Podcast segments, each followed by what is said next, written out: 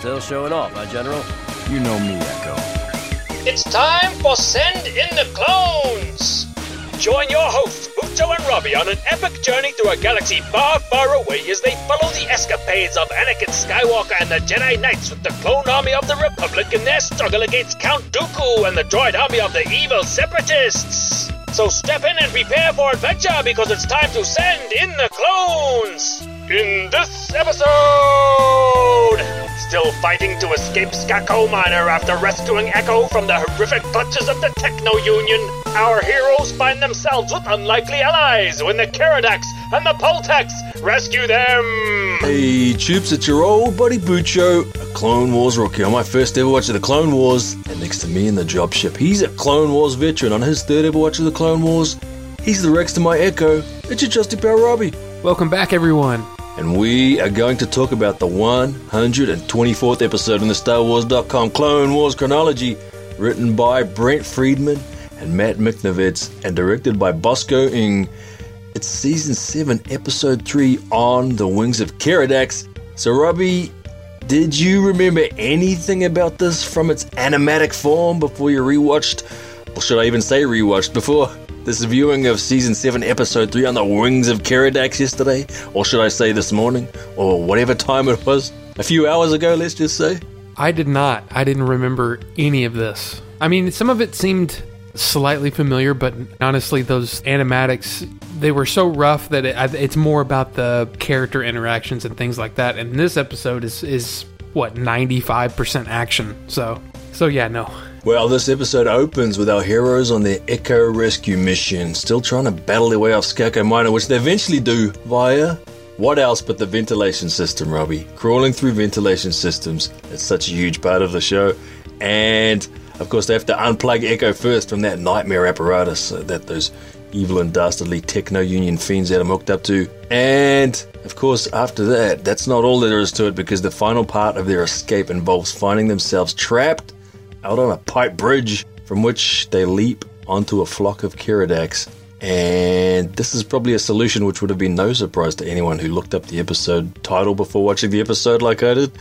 And then the Keeradaks cart our heroes back to the Poletec village, which understandably peeves those Poletecs off, and which leads to an oddly unapologetic and demanding Rex telling the Poletecs that they have to take sides. And the notes I've got on the first section, Robbie, the bit where Wrecker throws Hunter up into the vent, kind of without any warning, that reminded me of Anakin throwing Rex off the top of that laser turret wall in Season 2, Episode 7, Landing at Point Rain. And I also thought the pipe bridge scene was very beautiful. It reminded me a little bit of Indiana Jones and the Temple of Doom, just the way it was sort of set up. You know, our heroes being trapped in the middle of a wide bridge with the baddies coming from both sides. And, I mean, I'm just going to give away the spoiler now. It featured my favorite shot of the episode, which was Wrecker dangling upside down, having saved Crosshair from falling. And the other five heroes are on the pipe, blocking their ears from the Keeradak screams, as we look up at all of our heroes sort of from below, and we see those dastardly D-Wing droids stalking along the pipe towards them.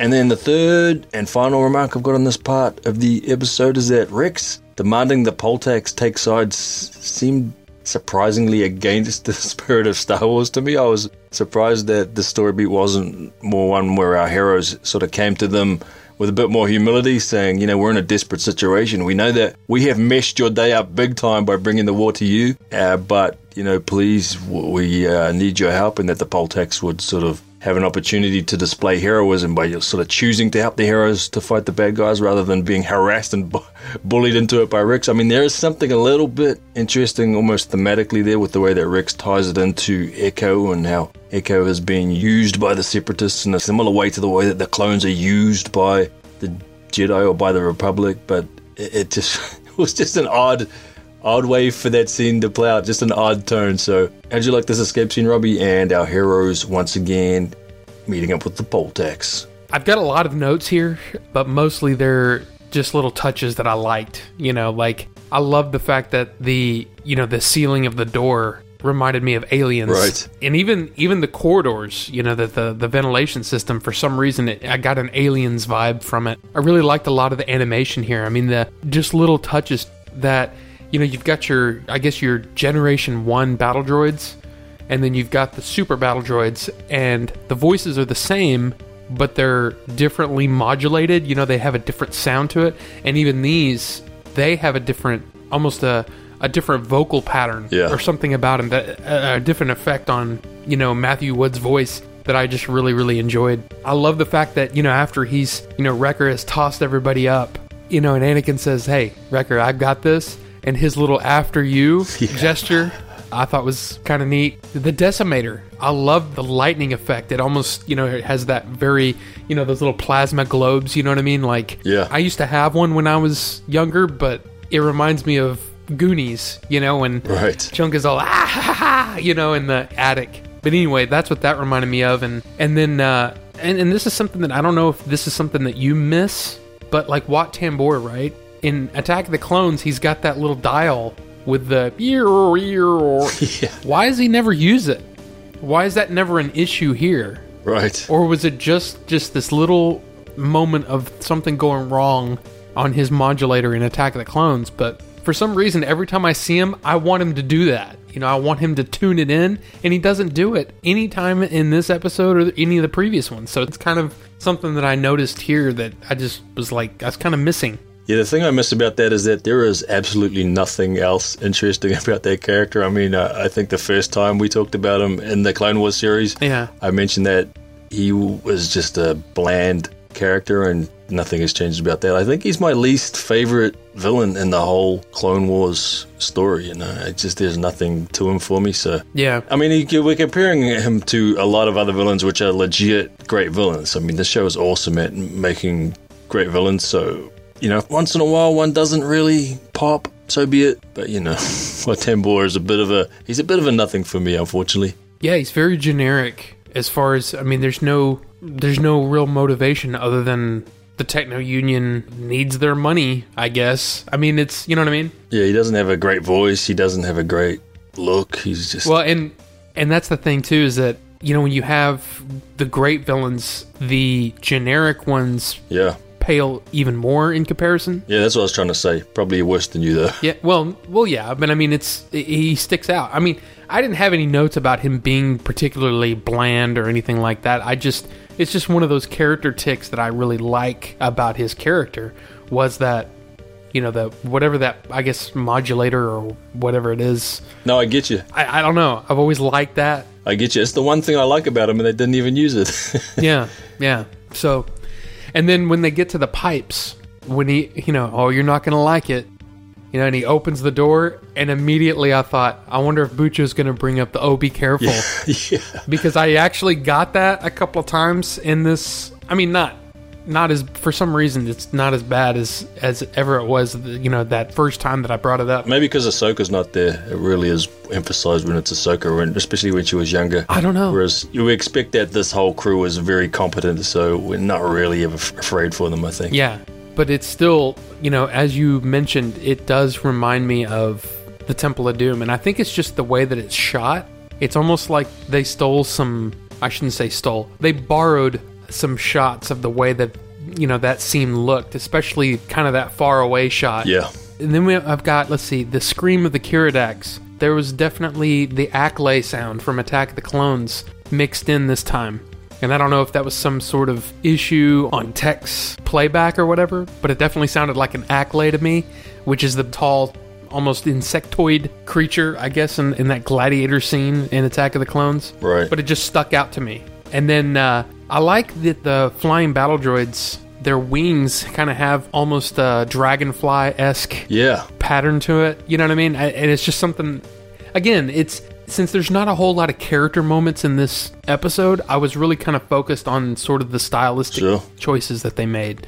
And it was kind of interesting to see some of these designs, but it's not as you know, juicy as some of the...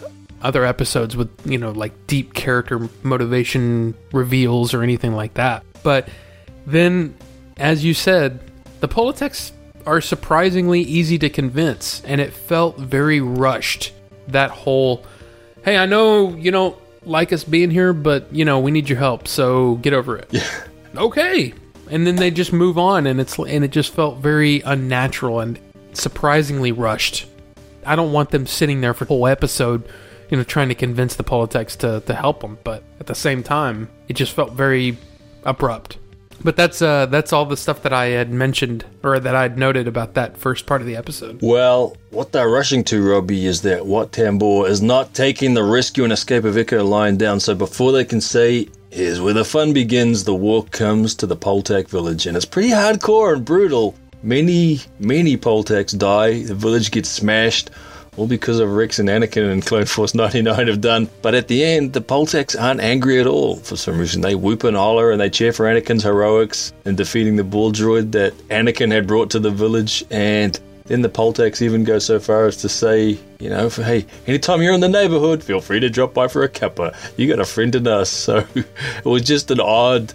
I mean, that vibe that we brought up, how the first half of the episode sort of finished, where the Poletecs were just oddly forgiving and friendly after they'd felt so cold in the previous episode. It just felt like almost like when a character is written inconsistently. Yeah. I don't know, because in that first episode, they had no inclination to help. You know, we'll lead you to a certain point and then you're on your own. So, I don't know, it was just odd. But I couldn't help, as brutal as the attack on the village was, I couldn't help but being thrilled by those massive H.G. Wellesian, War of the Worldsian, Octopara, bull-headed tri-droids with their massive tri-laser cannons. And I guess the very standoffish and cold nature of the Poletecs in the previous episode was just because they hadn't had their village smashed yet. And it actually turns out the key to making them like you is to bring war to their village and cause untold death to be rained upon them. And then they are suddenly your friends. So we learned a lot today, Robbie. Well, maybe they, you know, wanted to do a lot of renovations and they just didn't really want to go through the whole hassle of wrecking everything down. So maybe they helped out in some weird way. Free demo work. Yeah. Yeah. I mean, I don't know. As you said, as we both said, this episode feels... especially now talking about it, it feels even more rushed. And when you mentioned that the episode was like 18 minutes, you know, it felt like there just wasn't a whole lot here other than, you know, it's a straight up action scene, yeah, almost the whole episode. I mean, like I said, the details are really kind of fun to see. And I mean, beautifully rendered and beautifully done. I loved a wrecker throwing Rex and him and, oh no, not right again, you know, yeah. I love that. The only weird thing that I got was, and I was going to ask you about this, that ending shot of Echo. Did you get, like, this sense of foreboding or something bad coming? Like an ominous vibe, and the music doesn't help. I mean, or should I say the music does help it feel ominous. Yeah. The music has this odd, almost dissonant sort of tone all of a sudden, and the way it lingers on Echo. And, you know, it's hard to look at Echo because he's so beat up and... his ribs are showing, he just looks in terrible shape, so it's definitely not a happy sort of note to end the episode on, even though he's obviously relieved to be rescued. Yeah. I guess I should say it's not a happy note. It is maybe a bittersweet note. I don't know, but I do get what you're saying. It did feel like there was something ominous at the end. Like, I don't know, like we're not as out of the woods yet as we maybe think we are with Echo. Yeah, and honestly, I have to mention that I don't remember exactly how this turns out. I guess the big moment of this arc, really, that was memorable for me was the introduction of the Bad Batch and then the finding of Echo. I don't remember how it all turns out. So it's going to be kind of interesting to watch it next week to see, I guess, the wrap-up of this arc, to see what's really going to, you know, how this turns out. And maybe it'll... you know, once I watch it, it'll spark some memory of, oh yeah, that is how it turns out. But right now, I can't remember how it turns out, and I don't really want to look it up. So I'm kind of enjoying the not knowing where everything's going. You know what I mean? I know what you mean, Robbie. That's been my experience of the whole show so far over the last 3 or 4 months. And yeah, I've been enjoying it. But speaking of things that are memorable, Robbie, what was your most memorable shot of On the Wings of Kyridex? Well, it was actually in that last segment. It's a single shot of one of the tri-droids. They're pretty much tripod. Yeah. The tripods from War of the Worlds, as you said. I love those things. Yeah, and it was a shot of it kind of coming over a ridge, and it was firing. Just the angle of it and everything reminded me of the Spielberg War of the Worlds so much that it was just, it stuck out to me as my favorite single shot. I mean, again, this whole episode feels strange to me in that it's just all action. It's all, you know, getting from point A to point B, but I did enjoy all of these kind of callbacks to movies and things, and it just made me really enjoy it. So that specific shot was the one that it stuck out to me. Yeah, those Octopara droids, with the way that they recall the cover of any of those War of the Worlds books, you know, that's what those triopods look like, and they're just a cool design. They really do a great job of making them feel scary and ominous, to use that word again, as they start, entering the village. Even when there's that sort of beautiful scene of them flying out, where we see from behind Wat Tambor and his two subordinates watching them fly out with the D-Wings, they're just scary looking things. And I'm going to give away my rating right now, Robbie. I've got it at 6 Octopara Tri-Droids out of 10, which maybe I would just say it's 6 Octopara. I don't know. Robbie? I was going to say maybe it's 2 Octopara Tri-Droids, but it's 6 Octopara Tri-Droid legs and 6 Octopara Tri-Droid, but it's too early in the morning for me to do maths this simple, Robbie. Even if, don't let me brag about my degrees in maths and physics where I can't even do this basic maths. But anyway, Robbie, how did you like Season 7, Episode 3, On the Wings of the Keeradak? Where does it sit on that 4-star Robbie scale? Well, here's what's funny. So when I was watching it, for me, way early in the morning, it was 2:15 in the morning when I started watching it last night, I guess, or this morning, whatever you want to say. I had it at 3.5 out of 4 because I really enjoyed it. But the more I've talked about it, the more I've thought about it, and then when I made my notes, I have to change that rating. Ah, we shouldn't have talked about it. Is that what you're saying? Well, then, okay. Well, you want to just delete this, or you want to just... Now I'm bummed. I thought you were actually going to be harder on this episode than you were on the previous one, where you were very hard on the way that it felt like a lot of action without any consequence, and this whole episode was action with zero character. So I was actually happy that you were so positive and you had all these notes, because I was worried that we were both going to be a little bit down on it. And I mean, everyone who's listened to us for long enough knows that 6 out of 10 on my weird scale is still positive, right? Yeah. Anything that's 5 and above for me is still a positive rating. So it's not that I didn't enjoy the episode. Maybe it sounds like that, but I still had a good time watching it, especially the first time, you know, before I watched the second time to make the notes. Well, and that's the thing. Like I said, I changed my rating. It's not a 3.5 anymore. This is going to be a 3 out of 4. It's still recommended, and it's still fun to watch. But there's, as you said, there's just no... It just feels so truncated. It almost feels like even they, you know, when they were animating, they were like, there's nothing here. Let's just get the action scenes out of the way, and let's move on to this 4th episode. So yeah, I had to bring it down, but I just enjoyed all of the...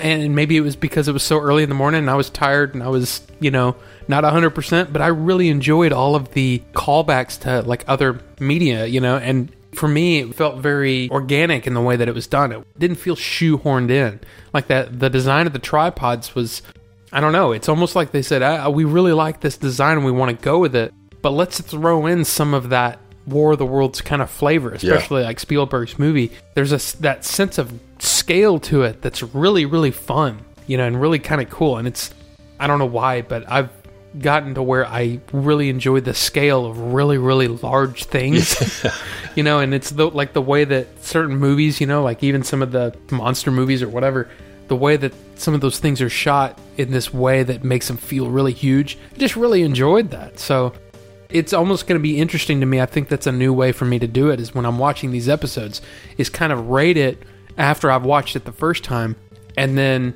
the second time when I'm taking my notes and I'm kind of being more critical with it, right? How does that rating change? Does it change at all, or does it go down or go up or whatever? So yeah, for me it was a 3.5 to start. Now it's a 3. Yeah, that's an interesting angle. Maybe I should do the same thing. So we have 2 ratings. One rating, one just to watch, and the other rating after we actually sort of analyze and think about it. And that might be another fun thing to throw into the mix here this late in the game. But yeah, I love those ball-headed droids, even all the way back to, I think, Hidden Enemy, which was the second episode in the chronology, when Anakin and Obi-Wan kind of ride one of them down. They've got one of them on the side of that building just when they're chasing Ventress. And I think it's either Obi-Wan or Anakin chops the legs off the thing, and they sort of start writing it down. And I've just always liked the design of those ball-headed, massive droids. So in a similar way to how I have a soft spot for Admiral Trench, because he was my first Clone Wars villain, you know, because he was from Season 2, Episode 16, the very first episode in the chronology, the very first Clone Wars episode I ever watched. So I always have a little bit of a soft spot for these ball-headed droids. But that's mission accomplished for Season 7, Episode 3. on the wings of Kyridex. And wait, they're not the same though, are they? Aren't these a slightly different design from the ones that were in Hidden Enemy? Maybe I should, I mean, they weren't tripods back then. I feel like they were, had four legs. You're talking about the, see, I'm having a hard time picturing what I might just go back and watch Hidden Enemy and find out for myself instead of trying to work it out now when we're trying to wrap up the show. But these felt new, like a newer, updated version of the original Baldras. But they are, I guess what I'm saying is I like that family of droids because they're massive and they have the ball heads and they remind me of like steampunky H.G. Wellesian terrifying monster droids. But anyway, Robbie, won't you please take a moment out there to let the troops out there know what are our communications channels? Of course. We are Bucho and Robbie at Gmail, Twitter, and Instagram. That's BUCHOANDROBBY. Yes, sir. And of course, the troops can join us again next time for the 125th episode in the StarWars.com Clone Wars Chronology Season 7, Episode 4, Unfinished Business. And until then, this is your old buddy Bucho, alongside your trusty pal Robbie, and we are out. Remember, you can support Send In The Clones for free simply by rating and reviewing the show on iTunes or any other podcast platform, and Bucho and Robbie will read the review on a future feedback episode. And speaking of feedback episodes, you can also send either a text or an audio message of 60 seconds or less to Bucho and Robbie at gmail.com.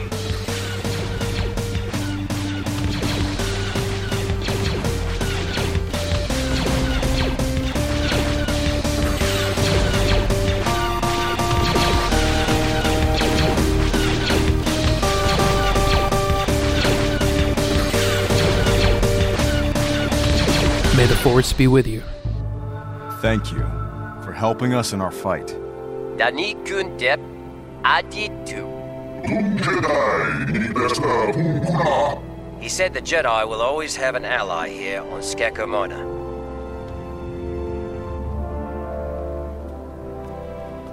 Rex, thanks for coming after me. That's what brothers do. I'm just sorry it took so long. Hopefully it's going to be just like old times.